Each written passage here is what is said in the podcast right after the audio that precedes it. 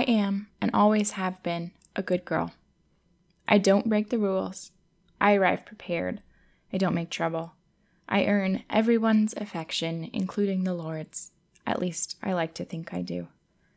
When I imagine myself in the story of the prodigal son, I am the older brother, the brother who is glad when his good for nothing sibling leaves home because it makes him look so much better by comparison.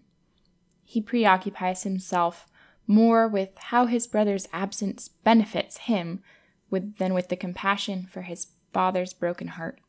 With the younger brother gone, it's all about me. Except that it's not. I feel the older brother's resentment that even after all of that, the father loves his wayward son. I see my father longingly searching the horizon at the beginning and end of each day, and righteous anger wells up inside of me. I feel ugly satisfaction watching my younger brother stagger down the long path home. I'm pleased to see that he is barefoot, dirty, and in rags. He has gotten what he deserves. I look forward to hearing my father tell him so.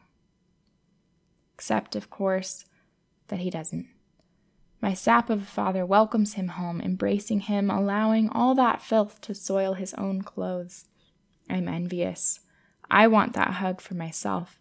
I can't even watch this reunion, let alone offer my own welcome. When I finally notice the servants preparing the party, I'm enraged. He already got his inheritance.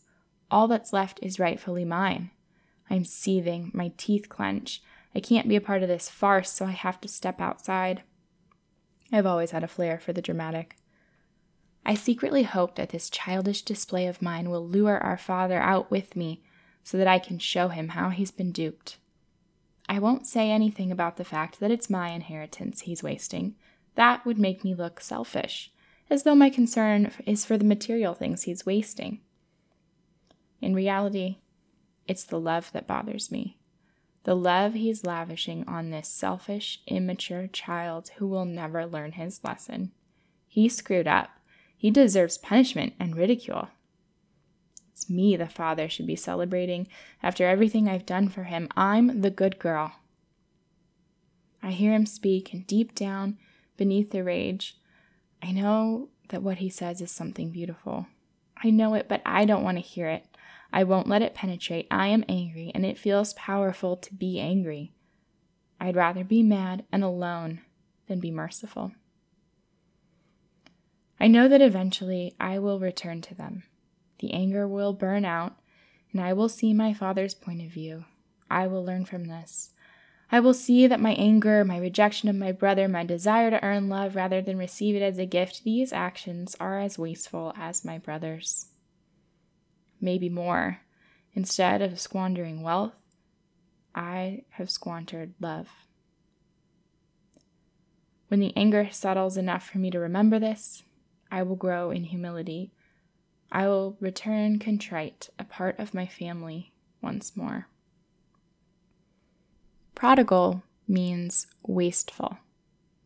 From the older brother's perspective, it's the father who's the one who's truly wasteful. He wastes his mercy on us, his sons and daughters. We are full of malice, bitterness, and hate. Even those of us who don't run away from the Father are very seldom near. Our God is a prodigal God, a God who wastes his mercy on us, lavishing us again and again, and thankfully so.